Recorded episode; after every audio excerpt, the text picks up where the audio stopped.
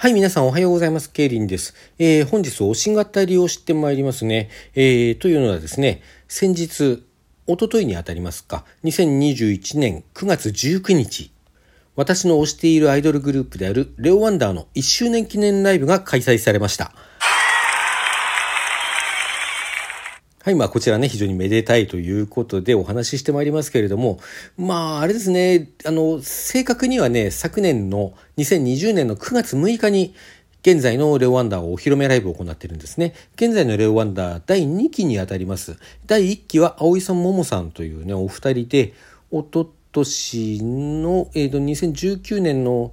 秋か冬頃までね、あの、お二人で活動しておりました。あのー、その頃にね、お一人脱退しまして、まあ一人しか残らないわけなんでね、あの、他のメンバーを加えてというような活動を考えていたようなんですけれども、えー、昨年に入ってから、あの、もうお一人もね、あの、脱退してしまいまして、あの、結果的には、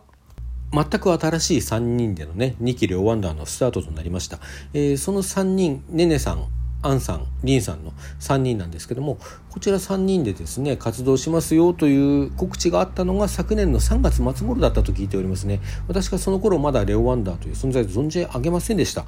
まあ、なので、ここまでの歴史はね、後から知ったことですね。そして、あの、お披露目ライブの方もですね、4月、最初4月に予定されていて、何か体調不良か何かで延期になって5月にやる予定だったんだけれども、こちら5月の方は、まあ、皆さんご想像の通りですね、あのコロナ禍で延期を余儀なくされまして、えー、昨年の9月6日にね、やっとのことで、えー、初披露ライブにこぎつけたというそういう経緯がございました、まあ、そういう経緯を経てデビューしたグループの1周年間活動してきたっていうねその記念ライブということでもう本当にめでたいことだと思うんですよね、まあ、ご本人たちにも特別な思いが終わりでしょうしこう見てきたファンとしても、まあ、よくやってきてくれたなっていう気持ちはあります。ちょっとこちらはあの MC の時にねあのリンさんが話していたことを先取りするんですけどもリンさんご自身は確かもう一昨年の秋頃にはオファーを受けて、まあ、じゃあやるかっていうことになってたらしいんですね。なのでおそらくなんですけども、まあ、けあのその他の経緯を踏まえるとねあの一期レオワンダのお一人が抜けた後でまあ、その後をこう埋めるような形で入るはずだったのがリンさんなんじゃないかなというふうに想像してるんですよ。こちら私の想像ですけどね勝手な。でまあ、ところがねあの1期から続いていたもう一人も辞めることになってしまったということでリンさんがちょっと宙に浮くような感じにおそらくなったところで、まあ、じゃあ他のメンバーも新しく一新しましょうということで、まあ、ねねさんにお声がかかってねねさんは、えー、去年のね9月に、えー、ファーストライブですねファーストライブを行ってた時の MC で確か私は10ヶ月だぞと言っていた、えー、リンさんが私なんか1年だぞって言っていた はずなんであの待つこと1年っていうねお披露目ライブまで。リンさんが1年でねねさんが10ヶ月っておっしゃってたのでまあですからあれじゃないですかね。あの第1期のもうお一人が抜けますっていうことを決めたぐらいでお声がかかったかまあひょっとしたらもともと3人でねあの一期のお一人とリンさんとねねさん3人でやるはずだったか、まあ、そういうようなタイミングでねねさんにはお声がかかってまあアンさんはあのまあ、3人体制でやりましょうということになって新メンバーを募集しますっていう募集がかかってそのオーディションを受けての参加ということなんでね。あの、まあ、一番こう決まったのが後になる、まあ、そのオーディションのちょっとタイミングがいつ頃だったか私存じ上げてないんですけれどもまあまあそんなような経緯があったわけですよ。で先ほども言ったようにそのね あの3人が決まってからもなんかああだこうだああだこうだと、まあ、コロナですねコロナだコロナだっていうことであの伸び伸びになってということであのやっとデビューしたということで、まあ、それからの1年っていうのはねご本人たちにとっても特別な思いがあるだろうと思いますね。で加えてですねこの9月19日の1周年記念ライブはワンマンではなくてフォーマンライブでした他に3グループですね出演グループがありましてこの3グループがね私がざっと見た感じだとおそらく3つともこのコロナ禍で活動を開始しているグループなんですよ。まあ、時期のこう、ね、前後は若干ありますけれども、まあ、ひょっとしたらね、まあ、わずかにそのコロナ禍っていうことが言われるわずかに早く活動開始しているグループもあるかもしれませんけど、まあ、ほぼほぼねその活動期間がコロナ禍の中にあったっていうことはあの少なくとも言えると思うんですね。まあ、そういうグループがこう一度に返してのライブっていうのはまあ非常にねあのご本人たちもやっぱり感無量なものがあるんじゃないかなっていうかあのある種あれじゃないですかね、まあ、もちろんライバル意識とかそういうものもあるのかもしれないけれども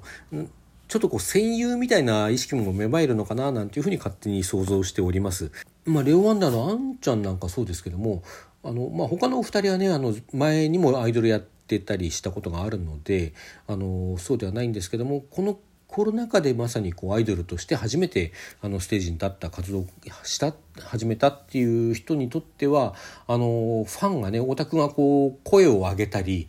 あのモッシュしたりっていうようなライブはまだ見たことがないんですよねステージの上からそういう様子を見たことがない人たちだと思うんですよ。まあ、なのでねまあなんというかこう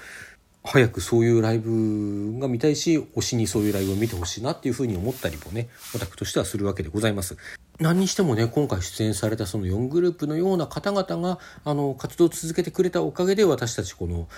アイドル文化というものライブという文化っていうものをねあの続けて楽しんでいられるしあのそういう文化がこう継続されて次の世界にね受け渡されていくんだっていうことを思うと非常に何ていうのあのいわゆるオタクの気持ちとしてよく言われる最近よく言われる言い方ではなくそういうニュアンスではなくてあのまあなんかすごく尊い活動をしているなっていうふうに思っております。まあ、感謝してますねそしてはい、それではあの他のグループの話をいたしましたんで、出演順にね、ちょっと感想を述べさせていただきたいと思います。まず最初に出演されたのがですね、美味しい曖昧というグループでした。こちらね、あの、全然存じ上げなかったんですけれども、あの5人組のですねアイドルグループで割とこうとんがった感じの楽曲が多いんですね。あの曲調としてはこうロックチューンな感じというか歌詞の内容もちょっとこうとんがってたりちょっと病んでたりするような歌詞のものが多いのかなというふうに聞きましたあの聞いたのはそれライブで初めて聞いたんじゃなくてあのライブに出ますよという告知があった時にこう調べてみたらサブスクにもあったしライブの映像なんかもねあの YouTube なんかに上がっていたのでそういうものを見たり聞いたりしてでなるほどって思ったんですね。まあ、なるほどと思ったというのは正直に言うと控えめな言い方で、実はすごくね、もうそれ聞いた時点で気に入っちゃったんですよ。あの、音がまずいいですね。あの、音ってていうのはその音源のあの歌の背景に流れてる伴奏って言ったらいいんでしょうかね、まあ、そういうこう音の音作りが非常に良いそしてまたこうロック調でねかっこいい。まあ、あと基本歌もうまいんですよね。あのー、なのでね非常にこう気に入って聴いていてライブで見るのを楽しみにしてたんですよ。そしたらねライブは まあ思った以上によくってあのまあ今基本的に歌うまいって言いましたけどそんな控えめなもんじゃなくてすごくかっこいいんですよね。まあ、ちょっとアニメ声の2人とこうそうじゃない方向での2人ぐらい。まあ、あとこう1人がその間をつないでるような感じのあの歌声かなというふうに聞いたんですけれども、まあ、どの声もこうちゃんと使いどころをこう抑えていてですねあのどちらのこう本も魅力的に響くし非常にこうかっこいいパフォーマンスになり得ているあとダンスもすごくかっこよかったですね。そんなこんなでもうもうこれは好きだろうって思 思わされて帰ってきました。うんあの昨日特典会にまでは行かなかったんです昨日じゃん一昨日だね特典会にまでは行かなかったんですそのうちあの目当てにライブに行っちゃうんじゃないかなと思っております。まあまあねあの他にこう推しの方々をこう差し置いてというわけにもいかないのでまあもろもろスケジュールとか調整してあのその上でということになりますけどまあでもあのぜひぜひまた見たいグループの一つですね。あのもものすごく気に入りましたはっきり言うて。気に入った気に入ったっていうかまあ好きです、うん、美味しい甘い好きです。はい。そして2グループ目がネルンさんですね。ネルンさんはねあの今までにもあの生で見たことがひょっとしたらなかったかも、初だったかもしれないですね。あの、ただ配信等ではね、レオ・ワンダーさんと共演したライブをいくつか見ていると思うんですね。で、あのそれを見た時のね、印象よりも、今回、まあ、出演が決まって、まあ、知ってるけど、ちょっともう一回復習しておこうかなと思って、たらの以前はなかったと思うんですけどサブスクにね音源が上がっていたんでそれを聞かせていただいてあのこれ思ったより全然好きなやつじゃんって思ったんですよ。あの、ちょっと失礼な言い方ですけどね。なんか思ってた以上に曲調がとりあえず好きで、なんでしょうね、あの、90年代から2000年代ぐらいのあの、クラブミュージックっぽい感じの、あの、音作りになるんですかね、ああいうのは。で、そのサウンドにね、あの、十分な張りを持ちつつも、ちょっとあの、こう、アンニュイな感じの残るね、あの、声が、3人のね、声が非常にこうマッチして、あの独特の世界を作り上げてるなというふうに思いました。まあ、あのアイドルグループの中でもさ結構こうふわふわっとしたというか割と息多めであの声量の出ない感じでねあの表現をしているグループというのも少なくないと思うんですけどもねるんさんってどっちかっていうとそっちの方かなと思ってたんですけどもあの思ってたよりずっと声の出る感じのグループだったんですよね。まあ、私はどちらかといえばあのあまあなんていうかねあのあくまでどちらかといえばですけれども、あのそういう声が出る人の方が好きなんですよ。基本的には。ある程度の声量を保ってる人の方が好きで、まあ、そういう意味でもねるんさんって思ってたより全然あの好みのグループだったなという印象を持ちましたね。であのそれをライブで実際に見せていただいてますますその印象が高まった感じですね。ちょっと曲が面白いところがさあの曲によるんですけどもいくつかあってあの和音階のね和音階ってその伴奏っていうかこう背景でね鳴らしてる和音コードがあるじゃないですかそのコードにない音でこうメロディーを縫って歌ってるような箇所がねある曲の A メロとそれからあのある曲のそれはもうすごくピンポイントなんですけどもサビの一番最後の音ねあのそれがこうそういう感じの音で作られていてちゃんとそれを器用に歌っているなっていうのが結構びっくりするような感じでしたね。そのなんか絶妙な気持ち悪く作られているのがちょっと気持ちいいっていうようなところなんでねそこちゃんとこう歌いこなしてくれていてねあの非常に面白かったです。はい、というところでそろそろお時間になりましたんであのもう一グループとねあの漢字のレオワンダーのことは次の配信に譲りたいと思います。それでは皆さんあのとりあえずさようなら。